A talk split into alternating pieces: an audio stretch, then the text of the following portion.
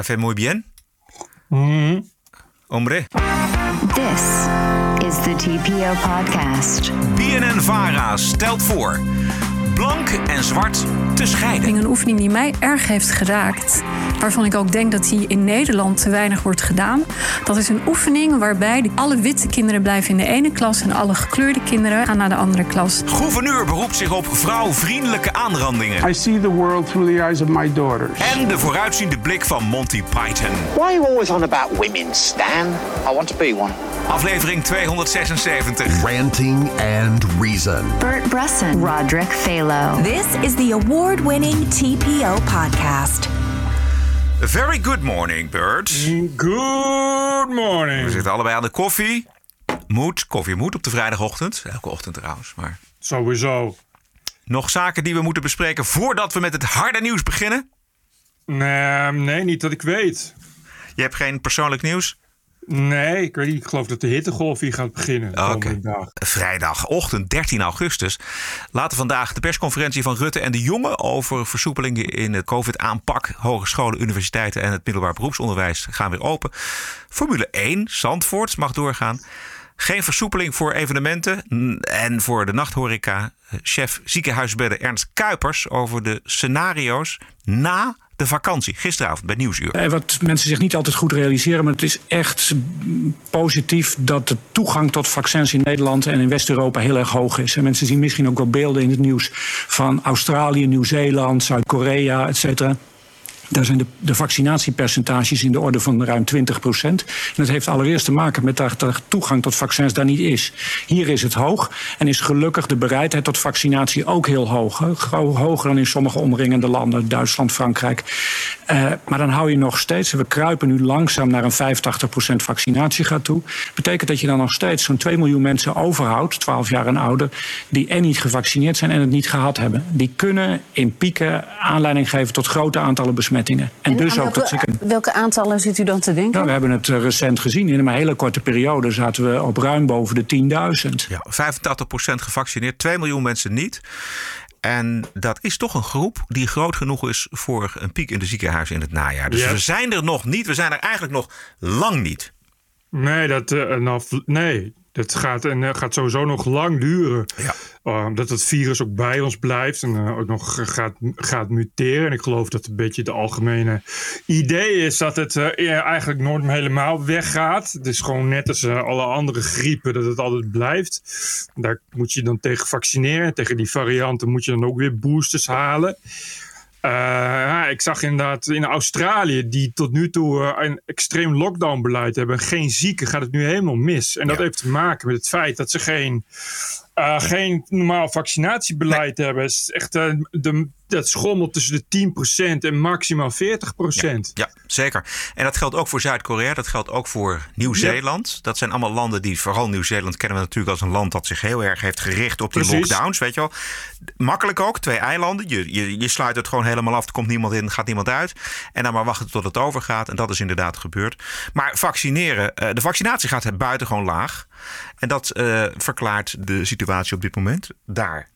Ja, dus kijk, zit, uh, uiteindelijk zit er niks anders op dan vaccineren. Dat is het enige wat nog, wat Zou nog zeggen, kan ja. helpen. En wat gaat helpen. Maar ja, de- je kan inderdaad een groep niet bereiken. En dat gaat ook nooit gebeuren. En uh, in Australië ligt het eraan het feit dat er geen infrastructuur is voor die vaccins. Omdat Ja. de vaccins niet zijn. Maar ook daar krijg je, uh, net als in Amerika... Dat, dat een groep zich niet gaat laten vaccineren. Ja. En zolang dat zo is en dat blijft, ga je, ga je dit soort problemen ga je natuurlijk ook houden. Ja. Ik las ja. in de Verenigde Staten, ik las een artikel erover, is uh, onder verpleegkundig personeel van verzorgingstehuizen, waar ouderen en zieken worden, is 40% principieel niet gevaccineerd. Wow.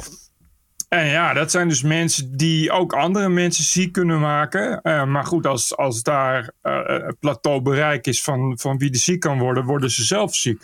En toch zijn al die mensen niet gevaccineerd. En dat, dat heeft ook gewoon te maken met uh, onder andere dat het veel deplorables zijn. Dat zijn mensen ook die weinig verdienen en veel werken aan de onderkant van de samenleving.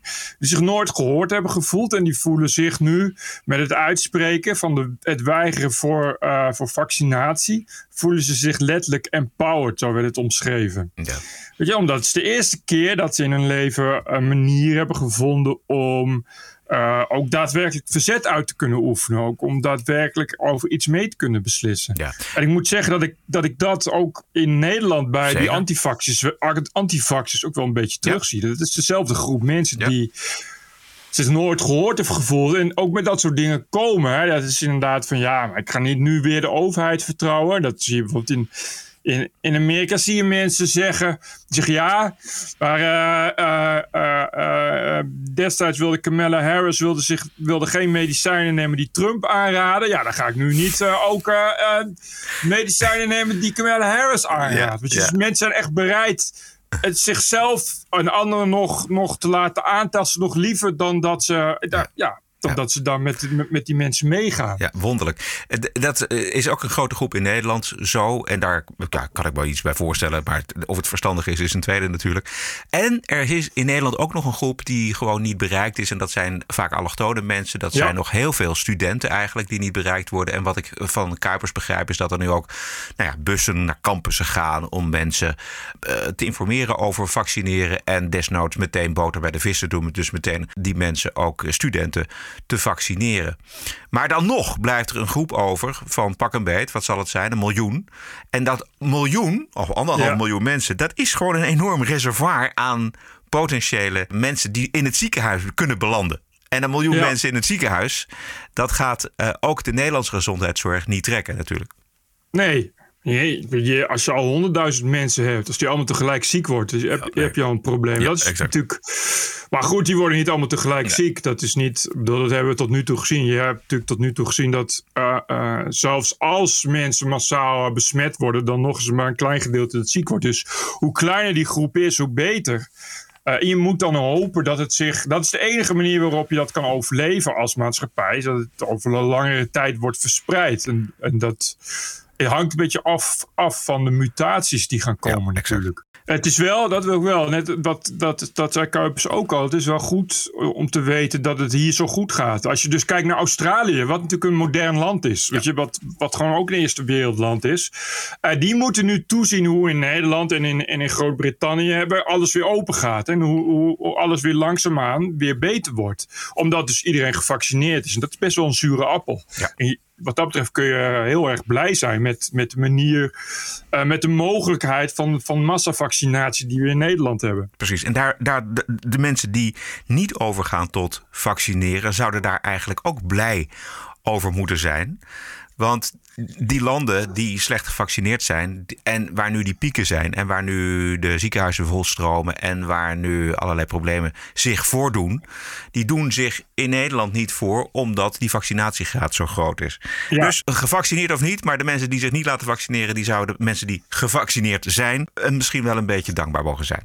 Inderdaad, dus antivaxers, jullie mogen ons wel dankbaar zijn. We gaan graag dat jullie extra geld naar ons overmaken. Omdat wij als vaxers, omdat wij ons zo snel hebben gevaccineerd, kunnen jullie nu ongevaccineerd en wel lekker de hele dag op YouTube ja. sneu en imbeciele comments plaatsen. Dus geef geld als dank. Ja, exact. Amsterdam is het voorportaal van de open inrichting waar een hoop mensen in Nederland graag uh, ons land in veranderd zien. Burgemeester Halsema die gaat tegen de linkse meerderheid in de raad in en gaat preventief fouilleren in wijken waar te veel mensen met een wapen over straat lopen. Maar de agenten zullen bij hun werk gecontroleerd worden door zogenaamde waarnemers. Gewone burgers die zich hebben mogen aanmelden bij de gemeente. Als dat uh, geen motie van wantrouwen is tegenover de agenten. Ja. Nee, ik, ik heb verder geen woorden ervoor. Nee. Uh, ik bedoel, ik vind het typisch Dit is nou ja, typisch Amsterdam. Maar goed, dat is dus al een heel lang een openluchtgesticht. Dus heel vreemd is het allemaal ook niet. Nee. Hier, maar dit is echt weet je, heel lang heel moeilijk doen. Dit is echt kinderlijk op kinderlijk stapelen. Ja. Om er niet te hoeven, niet te hoeven eh, fouilleren. Want dat is stigmatiserend voor gebiedsdelen.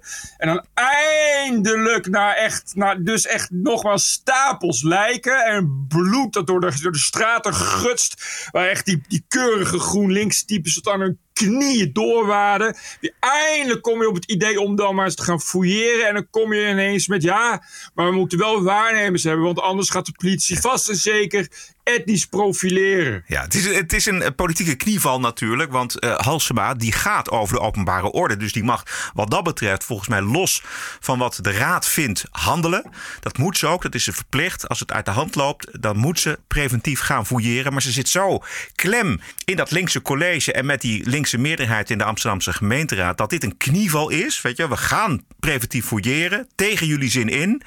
Maar dan is het compromis dat we waarnemers bovenop die agenten zetten om te kijken of ze hun werk wel goed doen. Ja, het is gewoon ziek. Het is, best, het is enorm ziek.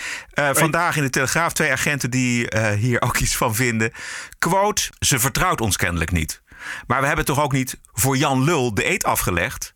Precies. Als ze dat niet vertrouwt, zegt dit meer over haar dan over ons. Precies, ik, ik snap echt niet als je door rood rijdt en er is geen getuige en je komt voor de politierechter of de kantonrechter en de politieagent zegt ik heb hem door rood zien rijden, dan zegt die rechter ik vertrouw die agent, want die heeft een eet afgelegd. Ja. Dus eh, ik bedoel, eh, hoezo? Als je dit gaat zeggen, als je gaat zeggen, ja, maar nu moeten waarnemers komen, anders wordt er etnisch geprofileerd. Ja, dan kun je altijd wel waarnemers meesturen met de politie. En niet alleen bij de politie, niet. maar ook bij de brandweer. Je kunt ook hè, waarnemers meesturen met de brandweer om te kijken of de brand wel goed geblust wordt. Ja. Of waarnemers in ziekenhuizen aanstellen om te kijken of chirurgen eh, wel goed werk leveren in de operatiekamers. Of waarnemers bij stoplichten neerzetten om te kijken of, wel of ze op tijd op groen en op rood gaan. Ja, of waarnemers bij politie, zodat mensen ze weg kunnen... Oh, op, wacht. Nee, dat hoeft niet.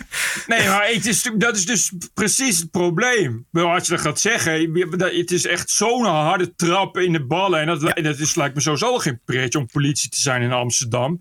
Omdat je, dat je niks mag, terwijl je dat wel wil. En ik denk dat heel veel agenten al heel lang willen fouilleren. Agenten zijn gewoon net mensen. En die stemmen bepaald niet allemaal GroenLinks of D66, vermoed ik. En die eh, denken ook van, nou, hè, het wel een beetje zat te worden dat als ik, dat ik wel bij de politie zit. Ik ben bij de politie gegaan om, om, om het land veilig te houden, om mensen hun leven beter te maken. Maar ik moet keer op keer zien hoe in gebieden als de Bel met drillrappers elkaar overhoop steken. Waar ik zo'n beetje bij sta, maar ik mag niks doen van GroenLinks en, eh, en de 40 GroenLinkse rovers in de gemeenteraad.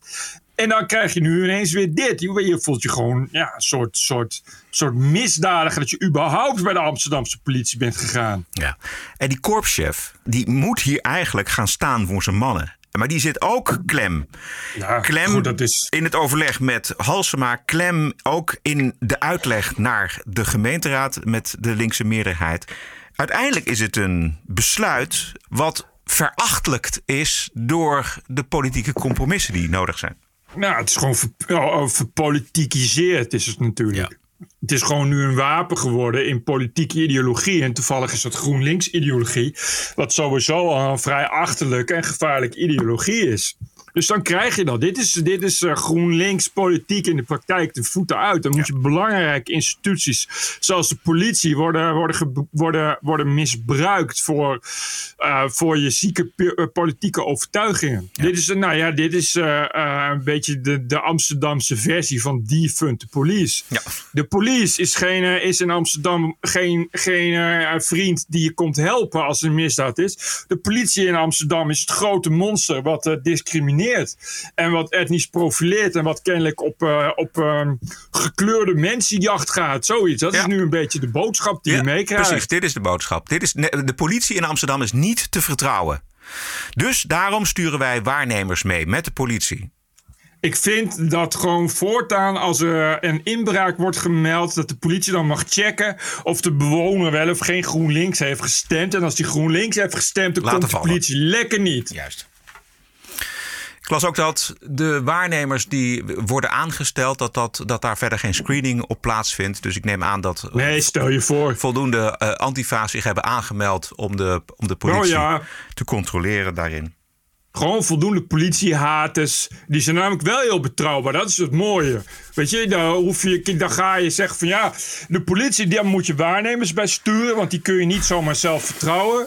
Maar die waarnemers wel. Wie gaat die waarnemers eigenlijk waarnemen? Ja. Komen daar nu ook waarnemers voor? Ja. En dan, dan hebben we nog weer waarnemers voor die de waarnemers van de waarnemers gaan waarnemen. Is het niet? Want ja, je kan natuurlijk nooit ophouden met vertrouwen. en het is Oh, trouwens wel opmerkelijk dat eh, een partij is GroenLinks waar je mensen altijd moet vertrouwen. Want de meeste mensen deugen. En als er vrouwen zijn die zeggen dat ze slachtoffer zijn van seksueel misbruik, moet je ze ook meteen geloven. En als er mensen zijn die zeggen dat ze uit een gebied komen waar ze echt niet naar terugkomen. En dat ze hier een miele moeten hebben en een nieuw huis, moet je ze ook geloven. Maar als de politie zegt wij eh, doen niet aan etnisch profileren, dan zijn het ineens per definitie allemaal leugenaars. Zometeen nog meer eh, progressief beleid uit de hoofdstad. TPO Podcast. Gisteren zond BNN-VARA een Britse documentaire uit... De school die kleur bekent. Over racisme in de klas. Kort fragment. It's always the white person being racist, and sometimes I feel like I don't want to say something because the second we say something or someone gets offended by something we said, we'll get called racist. You know, you said um, that you'd rather not speak about um, the ethnicity. Would it be wrong just to ask them? No, I think that just like ask in a respectful way, not so that you don't obviously, but like ask in a respectful way so it doesn't seem like you're being patronizing or making fun of them. Ja, u hoorde eerst een blank meisje dat zegt steeds vaker haar mond te houden uit angst om voor racist uitgemaakt te worden. En vervolgens een donker meisje die vragen over haar achtergrond helemaal niet erg vindt. Zolang het niet neerbuigend is, logisch. De documentaire daarin worden een aantal, zullen we zeggen, Sunny Bergman-achtige experimenten uitgevoerd. Waar we het eerder ook al over gehad hebben. Op basis van hè, in hoeverre zijn mensen eh, eh, onbewust bevooroordeeld. Nou, dat krijg je zo naar boven als je die testen uitvoert.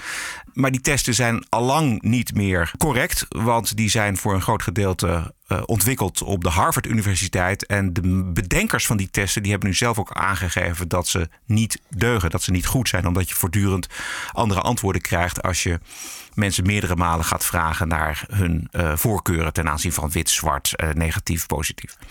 BNN-VARA keilt de documentaire aan op Radio 1 in de Nieuws BV. En daar zit ook een verslaggever die de documentaire gezien heeft. Een oefening die mij erg heeft geraakt, waarvan ik ook denk dat die in Nederland te weinig wordt gedaan. Dat is een oefening waarbij de kinderen worden opgedeeld in, in twee groepen. Alle witte kinderen blijven in de ene klas en alle gekleurde kinderen, en gekleurd is dan van Aziatisch tot eh, zwart tot alles ertussen, gaan naar de andere klas. Dan ontstaat er al een probleem, want er is één meisje dat een witte moeder heeft en een Aziatische vader. Waar moet zij naartoe? Ja, zij wordt al een beetje verscheurd, lijkt het wel. Hè? Vanaf het begin. Heel moeilijk om te kiezen. Ja. Ja. Vind je het gek? Vind je het gek als je twee klassen maakt, witte, zwarte kinderen en kinderen die van gemengde ouders zijn, die totaal niks met racisme te maken hebben, dat die verscheurd worden? Leuk experiment. Ja, zij in welke groep echt hoor ik thuis? Precies. En zij zegt ook ergens, als ik naar mezelf kijk, zie- de- zie ik dat ik wit ben. Um, maar voor de ander ben ik zwart. En ik heb zelf een paar jaar geleden gewerkt in de Verenigde Staten met zwarte en witte kinderen. En daar gebeurde hetzelfde. Dat gemengde kinderen zichzelf identificeerden als wit. Maar de witte klasgenoten zeiden nee, nee, maar jij bent zwart. Nou, wat je hier ziet is dat op het moment dat die witte kinderen achterblijven, worden ze heel ongemakkelijk. En eigenlijk lijkt het wel een begrafenis. Iedereen is stil. Ja, ik zie jou knikken. vond het de ook heel naar. Ja. Wat, wat vond jij er naar? Nou, het, het was een Dit is een eh, lerares van een school in Amsterdam, volgens mij. soort. ehm, ze voelde zich heel ongemakkelijk. Want ze dachten, wij zijn opgevoed met het idee: iedereen is gelijk. Dus waarom moeten we over deze vragen nadenken? En een jongetje zei: ja, maar in die andere ruimte hebben ze veel meer plezier. Ja, en dat delen ze elkaars gevoelens. En wij kunnen dat blijkbaar niet zo goed. Nee, wi- witte mensen kunnen dat niet. Dat vond ik ook heel Ja, die witte kinderen zaten een stel dode dienders Ja, bij elkaar. Ja, En dode dienders. In de, in, de, in de klas daarnaast hoorde je ze enorm tekeer gaan en dansjes Ja. en lachen en, en nou, ervaringen delen. En, en, en die witte kinderen. Was het ook een beetje dat die witte kinderen misschien dachten: ons hangt iets boven het hoofd. We krijgen straks iets op ons brood. Dat zei er ook een. Ja, Juist! Dit is de presentator Menno Bentveld. Eind, die zei heel mooi in een open gesprek met een, eh, een eh, zwart meisje... van ja, ik ben zo bang dat als ik iets zeg... dat jij dan denkt eh, dat Ja. ik racisme Mhm, toepas. Terwijl ik dat niet zo bedoel. Ja. Dus zeg ik maar niks. En denk ik, ja, maar dat is ook niet goed. Dat is niet goed, maar dat is Oh. precies wat je bereikt met deze oefeningen. Dit is het racisme wat wordt gekweekt in de klas. En dat gaan we dus ook doen in Nederland als het aan BNN-VARA ligt. Ik ben heel erg blij dat dit soort experimenten niet op kinderen wordt uitgevoerd. Anders zou het best wel onethisch zijn, denk ik.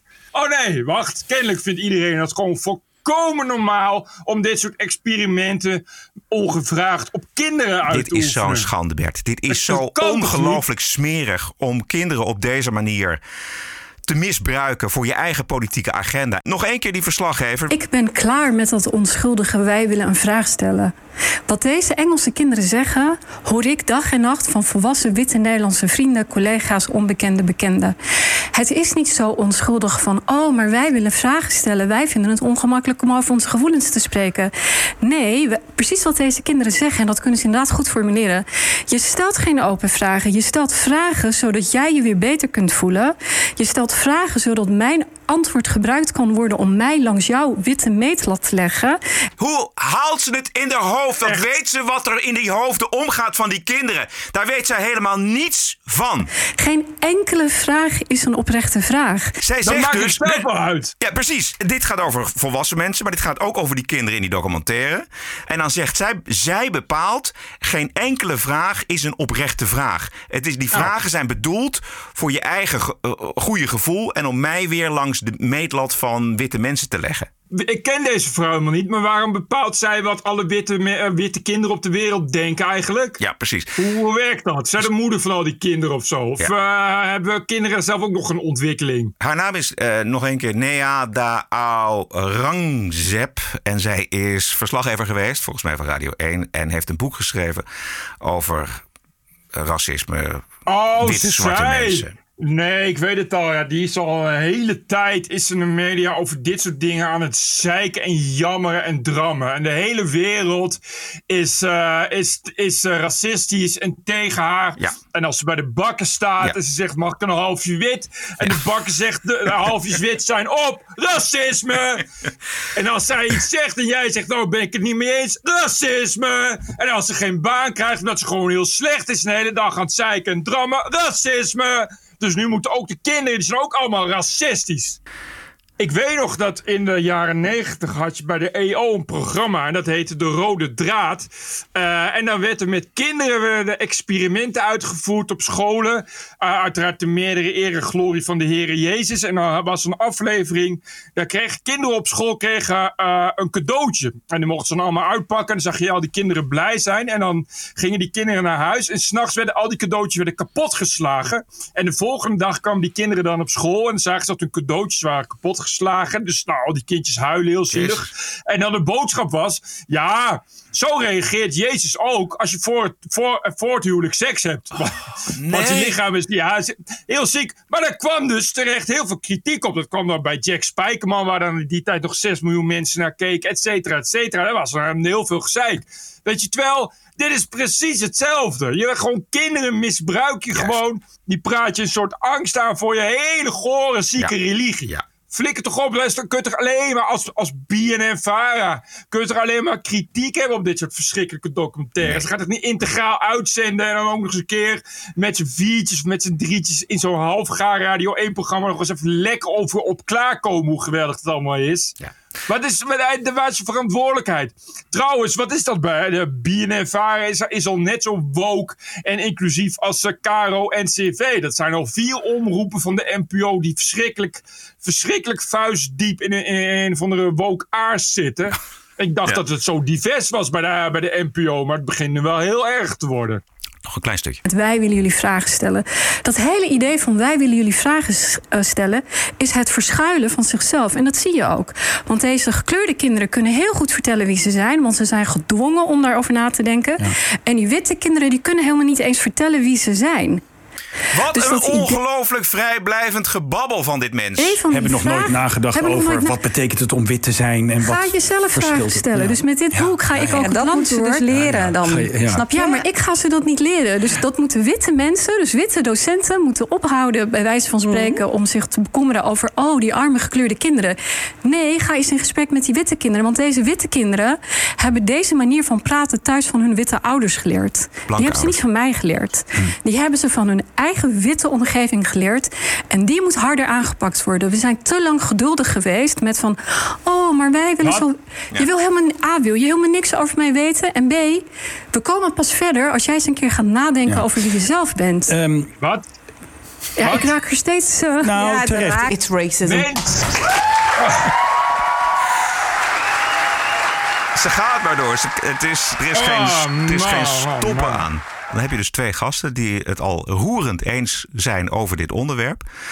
Maar ook presentator Menno Bentveld sluit zich graag bij hen aan. De witte kant is echt aan, is echt aan de beurt. Dus het is tijd voor, voor disruptie. Moeten er niet soort projecten zijn voor volwassenen? Ja. Want dan kunnen we Ah, ja, al ik- die kinderen, nou en die zijn dan nog leuk, hè, ook in die documentaire, die kinderen zijn echt leuk met elkaar. En die vragen zich echt af, wat is nou helemaal het probleem? Sommigen en anderen die snappen wel dat het een probleem is. Maar volwassenen, wij, wij roepen ook maar van alles. Hè. Bien en Vara, laten we ook eens gewoon eens een paar dagen zo'n project doen. Wat een goed idee, Menno! yes, yes, Wat een goed idee! Een week opsluiten met z'n allen. Je zal toch ooit daar onder het bewind van Bart de Graaf bij BNN Nou, lid zijn inderdaad. geworden. En nu jezelf terugvinden bij dit soort, dit soort kwartsomroepen. Een soort, soort overtreffende, nu al overtreffende trap is van omroep zwart. Ik ben benieuwd wat het omroep zwart Nou. nog gaat doen. Want daar is, eh, die kom je niet echt overheen, denk ik zo. Dit was ook eigenlijk al een prachtig woke voorbeeld, maar we hebben er nog meer van die woke voorbeelden. I was offended and I have rights. TPO Podcast. You're an adult. Grow up. Deal with it. I don't care. care. Er waren weer een hoop berichten uit eh, de open inrichting. Dit zijn eh, de mensen, bedrijven en instanties die zich geslag in de ronde deugen. We keren terug naar Amsterdam. Eh, de Open Woke inrichting van Hoop. Jij had daar gisteravond een eh, lekker stukje van op Geen Stijl. Ja. Met alleszeggende foto's, Bert. Ja, kennelijk is er eh, weer een nieuwe, nieuwe campagne. Dat zal weer een paar miljoen hebben gekost aan evaluaties en, en pitches. Kennelijk ehm, gaat het over dat we de verschillen moeten zien. Dus dat we vooral niet moeten denken dat we zomaar daaraan ontkomen dat bijvoorbeeld vrouwen toch onbewust ook anders worden behandeld. Want dan zul je zien dat Erika wel tijd moet, eh, moet notuleren, terwijl Bart helemaal nooit hoeft te notuleren. En het is de bedoeling dat ambtenaren daar dan ook eens bij stilstaan of zoiets. Ik begreep het niet helemaal. Wat ik wel begreep is dat als de stopera vol hangt met posters en levensgrote betonnen borden waar dat soort onzin op staat. Eh, en je, kennelijk word je dan, als, als je daar als ambtenaar op de stopera werkt, word je als een soort kleuter in, in, in een soort nijntjesstrips. Word je, word je bemoedigend toegesproken om ook eens stil te staan bij Erika en Fatima. Eh, want eh, als Fatima zich kritisch uitspreekt tijdens een vergadering, wordt ze emotioneel genoemd. Maar als Johan zich kritisch uitspreekt tijdens een vergadering, wordt hij gewoon eh, kritisch genoemd. Nou, dat is allemaal heel oneerlijk of zoiets. ik thema- weet het ook niet. Ja. Ik begreep het verder ook niet. Nou, het thema was zoek de verschillen. En, en met die hè, zoek de verschillen moet je dan kijken naar een man en een vrouw. Een vrouw met een westerse achtergrond. Een vrouw met een hoofddoekje. lesbische mensen. Nou goed, voortdurend die groepen benadrukken. diversiteit benadrukken. En goed kijken welke groep wat zegt. En of je iemand niet voor het, voor het hoofd stoot, et cetera. Dat soort zaken. Het is wel Ja. ironisch hè, dat het dan ook zoek de verschillen heet. Dat de verschillen zijn gewoon helemaal op. Maar ja, we moeten wel aan het woke-vooroordeel voldoen. Dus nu gaan we maar verschillen echt zoeken. Precies. Dus of iedereen ook echt wil meehelpen met het zoeken naar verschillen die nog niet zijn gevonden. Exact. We moeten allemaal gelijk zijn, maar we moeten wel op zoek naar de verschillen. Een van die voorbeelden was Maureen wordt altijd aangesproken dat ze er helemaal niet zo lesbisch uitziet. Terwijl Joker nooit krijgt te horen dat ze er zo hetero uitziet. Ik, ik, ik ben er nog steeds niet helemaal over uit hoe ik dit moet interpreteren. Nou, iets als- maar ik, ja. ik, ik dacht wel, dit is, dit is wel een goed verschil, goed gevonden. Daar kom je niet zomaar op. Ik heb er ook een paar, Bert. Eh, Bert wordt wel eens gevraagd of hij naar de kapper is geweest. Roderick nooit. Schande. Staan we daar wel eens bij stil, mensen, hoe dat is voor Roderick? Terwijl Roderick gaat ook wel eens naar de kapper. En, dat is wel, en uh, zelfs als Roderick niet naar de kapper gaat, het is ook wel eens leuk om een Roderick te vragen hoe het was bij de kapper. Precies. Zo bij de koffieautomaat op maandag. Want Ja. hoe was je weekend? Oh, ik ben naar de kapper geweest. Maar Roderick kan niet zeggen, oh, ik ben naar de kapper geweest. Weet je, Roderick moet altijd zeggen, nou, ik had weer een heel saai weekend, want ik kon niet naar de kapper. Terwijl Bert altijd kan zeggen, oh, ik ben naar de kapper geweest. En zo staken de gesprekken en komt onverschilligheid in de samenleving. Het zou leuk zijn als BNN Vara hier eens een documentaire over maakt. Het ging afgelopen dagen onder meer over de cultuuroorlog en de activisten, ideologen en politici die de taal willen veranderen. En nou is er vandaag, nou is precies vandaag eh, 60 jaar geleden dat de Berlijnse muur werd gebouwd, eh, Bert, door de communistische Oost-Duitse regering. Om de vlucht van Oost-Duitsers naar het westen te stoppen natuurlijk. Maar die Oost-Duitse communisten die noemden de Berlijnse muur niet de Berlijnse muur, want dat was natuurlijk veel te negatief. Ik wou net zeggen, Zij is een noemde het. antifascistische muur. Precies, ja. Zij noemde het de beschermingsmuur tegen het fascisme. Die antifascistische Schutzwallen. Dit is een stukje uit een DDR-propagandafilm. Hier am antifaschistischen Schutzwall, wo die Macht der Ewiggessen für allemal zu Ende ist, erfüllen wir unsere Grenzerpflicht. Zum Schutze unseres Gestern, heute und morgen. Juist, dus de Berlijnse muur was er om te mooi. beschermen. Niet om mensen in een gevangenis op te sluiten. Ik denk dat je dan ook in zo'n huis woont. En nou, die muur komt dan dwars door je huis. Dus je, je gezin is ineens gescheiden. En zegt, nee, het is mooi. Het is een antifascistische muur. Maar je moet je denken, oh, ken ik, ken ik het gezin wat nu in het westen woont... waren al fascisten of zoiets. Ja. Ik had er een stukje over geschreven voor de Telegraaf. Eh, en de aanleiding Oh. was de, de gifbeker. Ik las het. Met een, met een eh, strik eromheen. Eigenlijk voor een auteur van een bekroonde boek in Engeland. Eh, de, de uitgever van de schrijfster. Eh, Kate Clancy gaat eh, toekomstige edities van haar boek aanpassen naar kritiek van de Woke-brigade. En eh, de ironie wil ook nog dat het boek bekroond is met een Orwell-prijs. Kort verteld komt het erop neer dat deze schrijfster beschreef haar ervaringen als lerares op middelbare scholen. En een aantal lezers die kwam met kritiek op zogenaamde raciale stereotyperingen, zoals amandelvormige ogen en chocoladekleurige huid. Kwetsend! Heel kwetsend. En dat zij heel moeilijk lang in het gezelschap kon zijn van autistische kinderen. Maar goed, ze was allemaal heel eerlijk. En vanwege die eerlijkheid en het mooi opschrijven kreeg ze natuurlijk die prijs. Maar Een Orwell. Het heet ook echt Orwell-prijs. ja, het is de, de, de, de Orwell-prijs. Ja. Ja. Je het Die gewoon. Orwell-prijs die kreeg ze vorig jaar. En eh, de kritiek is dus van dit jaar. En dat gaat dus nu echt aanpassen. Ja, dat gaat dus nu Oh, echt worden man. aangepast door sensitivity readers bij, in dienst van de uitgeverij. En die gaan dus, en daar hebben we het natuurlijk over, die gaan haar bekroonde boek aanpassen aan wat lezers, een aantal van hen, vervelend of discriminerend eh, lastig vonden. Dus zover zijn we gekomen.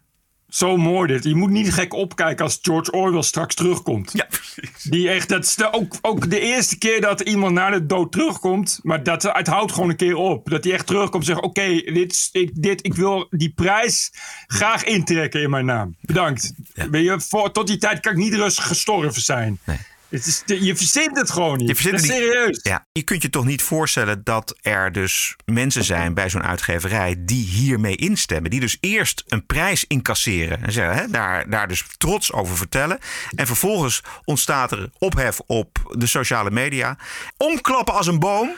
En als NSB'ers die de Duitsers omarmen in 1940. Ja, maar, maar dan nog, hè, dat je dat vindt, maar dat je, dan, dat je dan niet als uitgeverij zegt van ja, het, het is wel een puntje dat dit boek de Orwell-prijs heeft gewonnen. Het wordt een beetje raar om iemand die door je uitgerekend de Orwell-prijs heeft gewonnen, om dan, die, dan dat zijn boek te gaan aanpassen.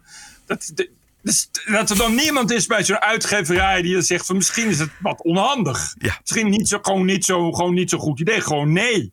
Gewoon even een keer niet. Het is verraad.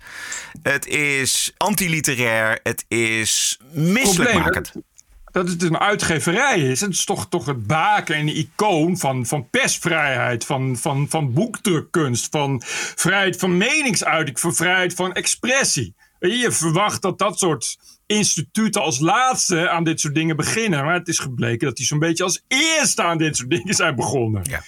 Wat, wat, wat gewoon uh, wat beangstigend is. En wat ik zag, ja. Martin Bosma twitterde dat. Ja. Dat hij is destijds gewoon uh, bij Prometheus eruit gegooid. Oh, ja. Want ja, Martin Bosma mag natuurlijk niet zomaar boeken uitgeven. Dus dat waren Connie Palmer en, en, en uh, Tom Lanois, geloof ik. Ja. En, en gewoon dat soort lui. Ja. Die zeiden van uh, Martin Bosma moet gecanceld, anders gaan we weg. Want dat zijn natuurlijk hele tolerante, verschillende mensen. Uh, maar wel, die Astrid Roemer is gewoon geen probleem. Maar gewoon, die blijft ja. gewoon niemand binnen heel het Prometheus van die schrijvers. Die heeft daar iets tegen, kennelijk. Gruwelijk is het. Um, oh ja, dat wilde ik ook nog zeggen. Want wat moet je nagaan wat dit voor effect heeft? Hè? Bijvoorbeeld op zo'n schrijver van dit boek. Die gaat natuurlijk, die heeft misschien nog wel de behoefte om een keer een ander boek te schrijven. Maar die, ja, die gaat dus nooit meer een prijs winnen. Want die nee. zet een rem op haar briljante openhartigheid. Wat vinden die mensen die die prijs uh, hebben gegeven en bedacht van? Want ik kan me voorstellen dat je als organisatie die Orwell-prijzen uitdeelt, ja. je daar ook wel iets ja. van vindt. Ja. ja, dat is een goeie. Ik heb het niet gelezen. Ik heb een paar stukken erover gelezen uit The Guardian. En uh, dat is inderdaad een goede vraag, maar die. Uh, werd niet gesteld, heb ik niet gevonden. Het zal ja. wel helemaal niemand, niemand met amandelvormige ogen gekwetst zijn. Dat zij over maar mensen met amandelvormige ogen uh, schrijft. Alleen mensen met blauwe en helder groene grijze ogen, die zijn dan massaal gekwetst voor de mensen met amandelvormige ja. ogen. Want mensen met amandelvormige ogen, die kunnen natuurlijk zelf niet kenbaar maken dat ze gekwetst zijn, want die zijn minderwaardig, zoiets. Maar ook al, ook al zijn autistische kinderen en uh, kinderen met amandelvormige ogen gekwetst. Zo, dit is de oorlog die gevoerd wordt. De cultuuroorlog die gevoerd wordt. Ja. Nou ja, dat, is, dat klopt. En dat gaat dus inderdaad om macht. Ja, en de vergelijking met uh, hoe, hoe, hoe de, de, de Oost-Duitse muur, de Berlijnse muur werd neergezet, is dus precies dat. dat. Maar goed, daar kom je dus bij Orwell uit. Wat ja. het dus, dus waar je weer uitkomt op de, de bittere, bittere, realistische ironie van vandaag de dag. Dit is precies waar Orwell over ging, komt nu gewoon uit. Echt over de top Orwell gewoon. Het, het zou best kunnen dat over een paar jaar, als dit zo doorgaat, dat wij ook in retrospectief de Berlijnse muur uit de geschiedenisboeken gaan strepen. En dat daarvoor in de plaats komt de antifascistische beschermmuur. Oh, daar ben ik van overtuigd, ja. Want dat is natuurlijk iets wat. Dat, nee, maar dat zie je nu al gebeuren op Twitter. Dat, je ziet nu al uh, van die, van die woke SJW's die, die de hele dag het communisme promoten. Ja, en inderdaad doodleuk zeggen: ja, maar goed, dat waren. Uh, die gulag, dat waren gewoon hele goede opvoedingskampen. Waar ja. gewoon heel veel mensen heel veel van geleerd hebben. Ja, ja. Of over de, over de grote Duitse diversiteitsmuur. De anticapitalistische beschermmuur. De anticapital, anticapitalistische, anticapitalistische, antipatriarchale beschermmuur. Want in, in Oost-Duitsland was het heel leuk om feminist te zijn. Daar hadden alle vrouwen tenminste gewoon voltijd werk. In de fabriek. In de tuin van een universiteit in Wisconsin in Amerika, daar heeft sinds 1925 een rots gestaan. Een enorm groot ding van 42 ja. ton. Ja. Die is deze week verwijderd. Maar die rots die kreeg in 1925 een, een, racistische bijnaam. Die in de berichten niet wordt genoemd, want daar is hij te racistisch voor. Niggerhead. Uh, ja, ik weet niet. Iets. Ja, niggerhead. Ja, dat oh, dat weet je. Ja, oh, ja, okay. nee, ja dat stond zelfs op CNN volgens mij gewoon. Maar oh, oké. Okay. Nou goed. Die, die rots, voor de duidelijkheid, was uh, 225 miljoen jaar ja, oud. Exact. Dus je niet denkt, dit is zomaar een rots. Maar dat had die geoloog ontdekt van, oh, dit is de oudste rots ooit. En hij is zwart, dus in 1925 zei dan... hé, hey, het lijkt wel een negerhoofd, okay. een niggerhead. Okay. De, volgens mij was dat niet meer de gangbare uitdrukking. Nee, nee, nee, nee, Toch? nee, nee, al lang niet meer. Al, nee, al lang niet meer. Nee. De grap is natuurlijk dat gewoon inderdaad... ook op de Universiteit van Wisconsin... Uh, ja, hebben ze borden geplaatst met zoek naar de verschillen. Dus zijn mensen gaan zoeken en zoeken en zoeken... En, die, en uh, die steen ligt dus al 225 miljoen jaar. En 225 miljoen jaar heeft niemand zich ooit geïnteresseerd in die steen. Want gewoon een grote steen. Dus nu moet ook die steen, die steen weg. We hebben gewoon mooi een verschil gevonden. Precies zoals het hoort. En die steen wordt dan weggetakeld. Maar het is een steen. Dus waar komt die steen terecht? Ergens anders ja. tussen de stenen. Wat echt... Je kan die steen niet vernietigen of zo, weet je wel. Echt totale zinloosheid oh, man, van, man, van, man. Van, van verschillen Ja, zoeken. Maar de symbolische actie doet zoveel goed aan het gevoel en het geweten van de studenten. Ja. Fucking steen! Die, ik, die zal dan ook wel gewoon 300 meter verplaatsen. Als die maar buiten het universiteitsterrein ligt, dan is die niet meer kwetsend. Precies, ja. ja. Eh, ik had nog één dingetje gezien. De veelgeprezen weldoenster, de aangetrouwde Tut Hola van het Britse Koningshuis, Meghan Markle, die is volgens eh, de Britse tabloid The Sun helemaal van slag, omdat ze tegen haar eigen verwachting in niet was uitgenodigd voor de 60ste verjaardag van Barack Obama. Oh, dat moet racisme zijn. Dat kan niet Nou, anders. dat is precies wat ik ook It's dacht. racism. Dat, Meghan is eh, ook nog op dezelfde dag jarig. Die had alles verzet op haar verjaardag... omdat ze Oh, verwachtte oh, dat ze was oh, uitgenodigd door Obama. Niet uitgenodigd werd. Wat een leed, wat een leed. Zo- elke keer weer heb ik zo met haar te doen. Ja. Vreselijk, vreselijk. Ja, dat kan is sowieso Obama. Dat, die, het is, iedereen weet wat een ontzettende racist dat Ja, is. ja, ja. exact. Dat was het. Ja, behalve nog, ik had nog, er is een eh, bekende Nederlandse bank die eh, eerder al eens in een, eh, werd onderzocht voor witwassen. En in het verleden is er ook al een hoop over te doen geweest, omdat er mensen kwamen die de hele bank kapot hebben gemaakt, zodat ze hun eigen zakken konden vullen. Je raadt nooit welke bank dat is. Met een A. De ABN AMRO. Vond ik zo mooi dat je gewoon net precies zo na zo'n mooie, diepe, gevoelige, hartverwarmende campagne over medewerkers die polyamoreus zijn. Of polyamoreus en non-binair en lesbisch tegelijk zijn. En dan ook nog zwart en transgender en een rolstoel. Zodat je zo net zo'n mooie, uitgebreide campagne hebt. En plop, drie dagen later blijkt dat je gewoon weer vuistdiep in een of ander witwasschandaal zit. Ik vind het gewoon jammer. Het is bijna Orwelliaans. Je zou er bijna een prijs voor geven, nietwaar? Ja. Eh, ik moet opeens denken aan eh zwartrijden, wat dan niet meer zwartrijden mag worden genoemd. Oei. Maar eh, witwas is blijkbaar geen probleem. Nee, dat is, eh, moet dat niet blank wassen zijn. Omwassen moet dat worden. Het zou mooi zijn als de zou goed zijn als ABN AMRO hier eens een campagne voor maakt. What a woke week it was. This is the TPO podcast. Dit is de TPO-podcast. Een eigenzinnige kijk op het nieuws en de nieuwsmedia. Twee keer per week, elke dinsdag en elke vrijdag. 100% onafhankelijk, want zonder reclame en zonder een cent subsidie. The award winning TPO podcast. Wat is het jou waard? Een euro per aflevering, 104 euro per jaar of kies zelf een bedrag. Waardeer en doneer op tpo.nl slash podcast. De TPO-podcast. Wat is het je waard? Ja, nu doneren via tpopodcast.nl. En eh, je kan ook een mailtje schrijven waarom je doneert. info.tpo.nl. En dan eh, kunnen we dat maandagavond behandelen. En zit je dinsdag in de show. Ik zou, ik zou dat doen. Ik zou dat zeker doen. Dat is ook, als je, zeker als je verschillig wil zijn en inclusief, moet je aan een TPO podcast doneren. Precies. Wij zorgen voor een beetje diversiteit in het medialandschap. TPO podcast. Ladies and gentlemen, the President-elect of the United States.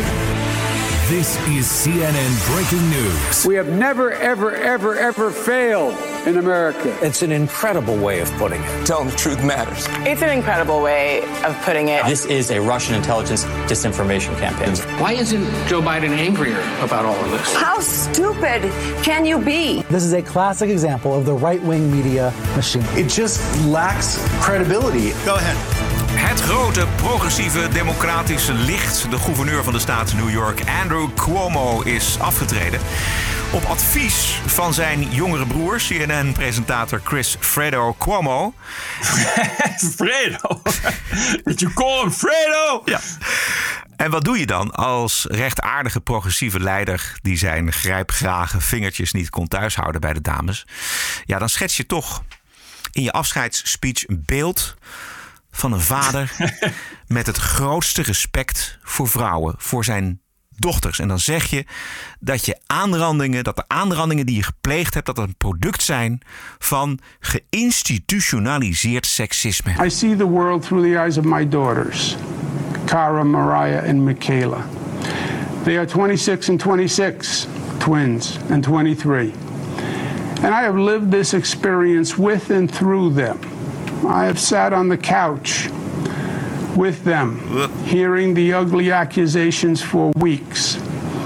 I have seen the look in their eyes and the expression on their faces. And it hurt. I want my three jewels to know this. My greatest goal is for them to have a better future than the generations of women before them. It is still, in many ways, a man's world. It always has been. We have sexism that is culturalized and institutionalized. My daughters have more talent and natural, natural gifts than I ever had. I want to make su- sure that society allows them to fly as high as their wings will carry them. Het is toch verschrikkelijk, deze man. Gaat het, ik, ik begrijp er geen reet van. Hij, is toch, eh, hij, moet toch, hij stapt toch op om, omdat hij beschuldigd is van, eh, van, van aanrandingen? Ja, en dan gaat hij met zijn dochters op de bank zitten. Drie Ja. dochters. Wat, En- wil- en dan gaat hij de- je eigenlijk zeggen? Dan gaat, dan gaat hij de aanklachten en de beschuldigingen gaat hij met hen bespreken. Wat, eh, ook, het is En allemaal heeft- niet zijn schuld, begrijp ik. Nee. Nee. What the fuck? Ik, het, eh, maar goed, het is natuurlijk een, eh, een republikeinse conservatieve aanhanger van... Oh nee, wacht! Nee. En, en Bert hij heeft het niet gedaan. En als hij het wel gedaan heeft, dan is het institutioneel seksisme. Dus dan, Ja, ja. Dan, dan ligt het buiten zijn schuld om, want dan hoort het bij de instituties. Precies. Ik begrijp niet hoe het dan niet zijn schuld is, eerlijk gezegd. Ja, omdat, het, omdat je ergens in terecht bent gekomen waar het normaal is. En, en, en dan kun je verder. Oh. Doe je niks. Dus ja, ik zeg het maar gewoon. eh, je wordt geil en je schuifelt richting een eh secretaresse. Stagiaire, ja. En een stagiaire. En dan ga je aan de gang. Ja, en dat heb je dan niet zelf schuld. gedaan. Oh, nou, dat verklaart ook een hoop over de holocaust bijvoorbeeld. Ja. het is toch allemaal niet jouw schuld, want ja, dat- dat was gewoon normaal, weet je. Dus ja, hey, moeten we daar mij nu op aanspreken? Ik begreep ook dat hij zijn Italiaanse opvoeding erbij had gehaald. Of was dat zijn broer? Of, of, of iemand anders? Wat ik dan alweer verdomd grappig vind. Want als je, eh, als je zijn broer Fredo noemt, dan eh, mag je de Italiaanse opvoeding niet bijhalen. Maar als het gaat om het eh, iets te hartelijk in de tieten en kont te grijpen van vrouwen, is dat ineens typisch Italiaans of zoiets. Ik las van een opiniestuk in de Washington Post. Toch een vriendelijke krant Ja. als het gaat om democraten. De opiniemaker die had gezegd eh, dat Fredo niet langer iets kon doen bij CNN. En dat CNN een, een onderzoek moest instellen naar zijn gedragingen richting eh, zijn broer. Klopt, klopt. Ja. Het begint ook, eh, ik, ik denk, ik zal het even meteen invoeren dan. Want ik denk dat eh, binnen niet al te lange tijd er wel complottheorieën gaan rondzingen. Dat Fredo wel iets op de CNN-leiding zou hebben, waardoor ze hem niet kunnen ontstaan.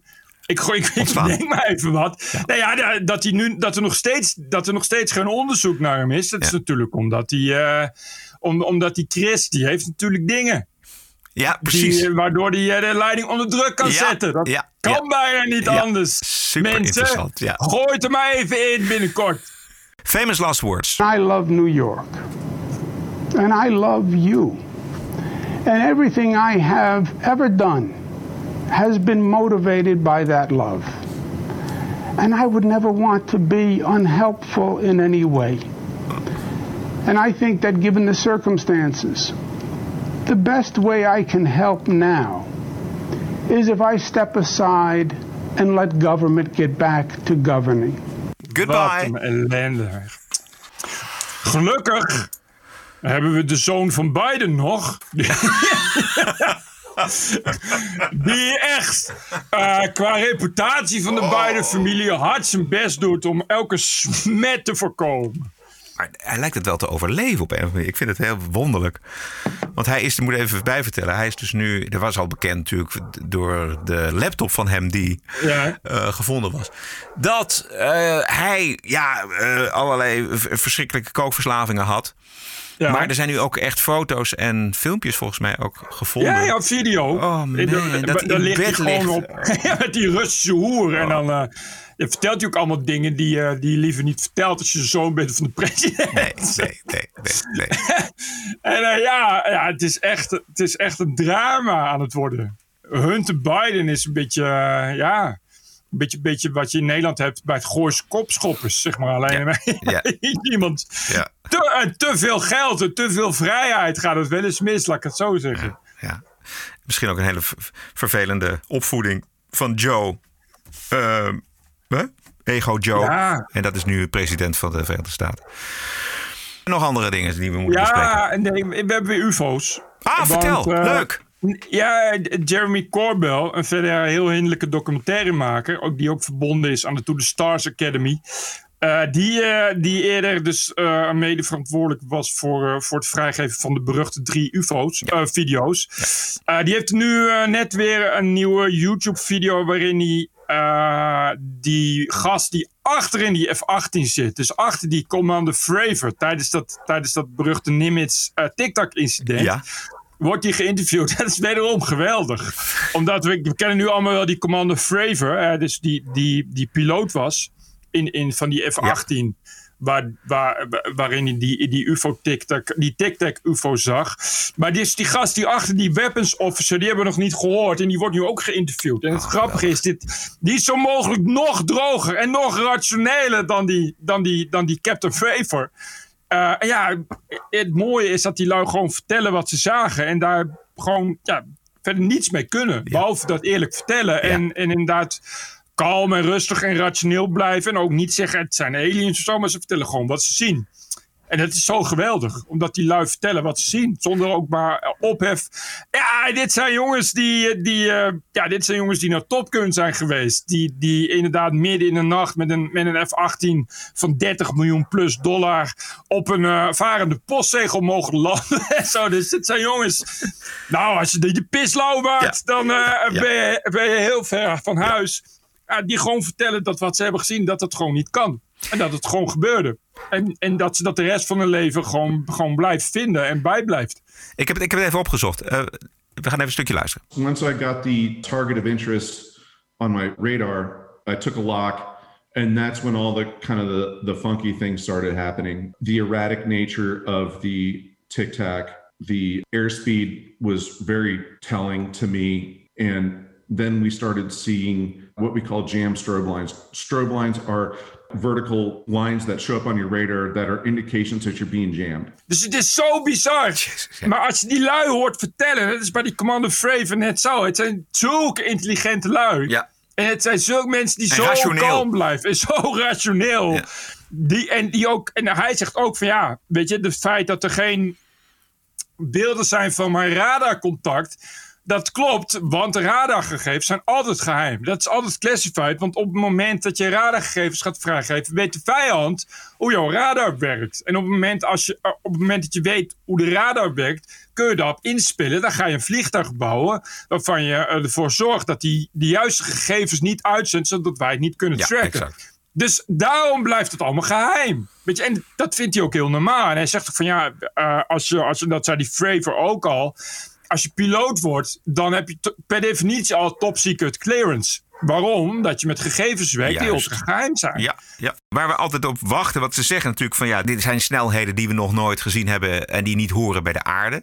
Maar ze, maar ze maken nooit de volgende stap. Ze zeggen nooit van ja, maar dan. Ja, het mooie dat dit soort lui zo getraind zijn en zo intelligent dat ze zeggen: Ik ga niet zeggen wat het wel is, Ja, omdat precies. ik dat niet weet. Omdat ik ook niet, dat, dat vinden ze ook niet. En kijk, dat, dat het aliens zijn, dat is natuurlijk het meest voor de hand liggende, maar dat zeggen ze niet. Waarom niet? Omdat ze vinden dat je alleen maar kan zeggen wat je ziet. Ze zeggen: Slim, ik heb dit gezien. En ik heb een ding wat er was en ineens was het weg. En, en, en drie seconden later is het op een heel ander punt. Wat het niet in drie seconden kan afleggen. En eh, ook de, de radar specialist die daar werkte. Dus een van die lui is alweer gepensioneerd. Die vertelt gewoon precies hetzelfde verhaal. We zien dit op ons scherm. We zien die dingen. eh, we zien die dingen.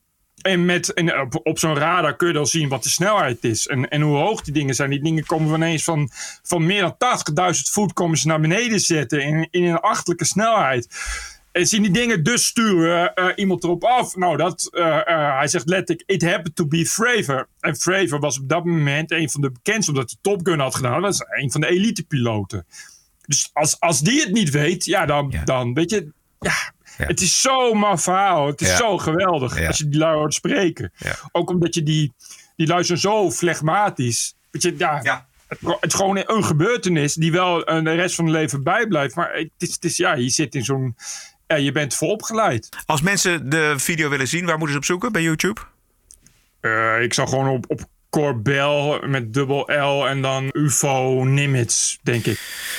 Oké, leuk. Nou, dan alleen nog de bonusquote. This is the TPO podcast. Fijne bonusquote. Beetje lang duurt hij, anderhalve minuut. Maar eh, hij is uit het rijkarchief van Monty Python Flying Circus. Mooi. In Life of Brian starten eh, John Cleese, Eric Idle en eh, Michael Palin een beweging tegen onderdrukking. Let even op, dit is 1979. Provided the movement never forgets that it is the unalienable right of every man or woman or woman to rid himself or herself or herself. Agreed. Thank you, brother. Or sister. Or sister. Where was I?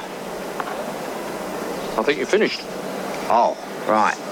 Furthermore, it is the birthright of every man or woman.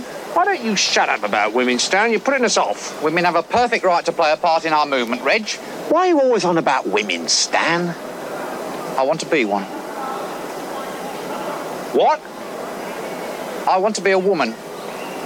From now on, I want you all to call me Loretta. What? It's my right as a man. Well, why do you want to be Loretta, Stan? I want to have babies. You want to have babies? It's every man's right to have babies if he wants them. But you can't have babies. Don't you oppress me. I'm not oppressing you, Stan. Here, I've got an idea. Suppose you agree that he can't actually have babies, but that he can have the right to have babies. Good idea, Judith.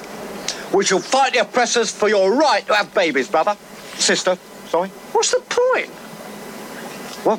What's the point of fighting for his right to have babies when he can't have babies? It is symbolic of our struggle against oppression. Symbolic of his struggle against reality. Het is ongelooflijk, Fucking 1979. Toen was het nog humor. Ja. Toen was het nog grappig. Eh, omdat het zo absurd was dat je er geen voorstelling bij kon maken. Ja.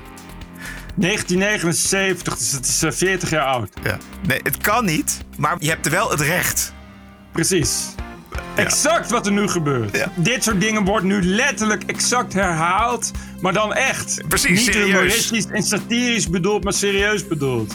Hoe is het mogelijk Ja. dat je dat in 40 jaar tijd zo... Voor, voor elkaar krijgt als, als samenleving. Ongelooflijk. Dat je, dat je zo geperverteerd bent, je denkraam zo verachtelijkt, dat je inderdaad Monty Python inhaalt. Het is een geweldig fragment, dit echt. Ja. Het is alleszeggend, is het.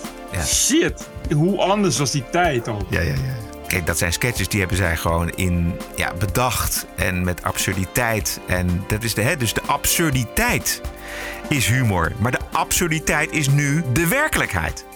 precies.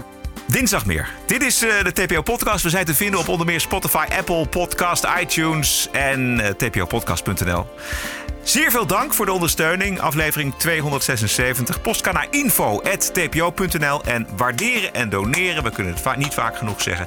Eh, hou deze podcast in leven via tpopodcast.nl. Alle kleine beetjes helpen. Daar zijn we blij mee. We zijn dus terug dinsdag 17 augustus. Stay cool.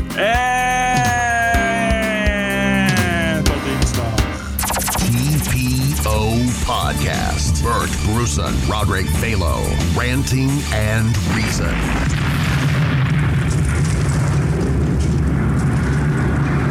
En voorshands nog geen enkele reden om werkelijk ongerust te zijn. Podcasting is the TPO podcast in the Netherlands. Bert and Roderick. What a show. I'm telling you. Keep the show running. Go to tpo.nl slash podcast. Thank you.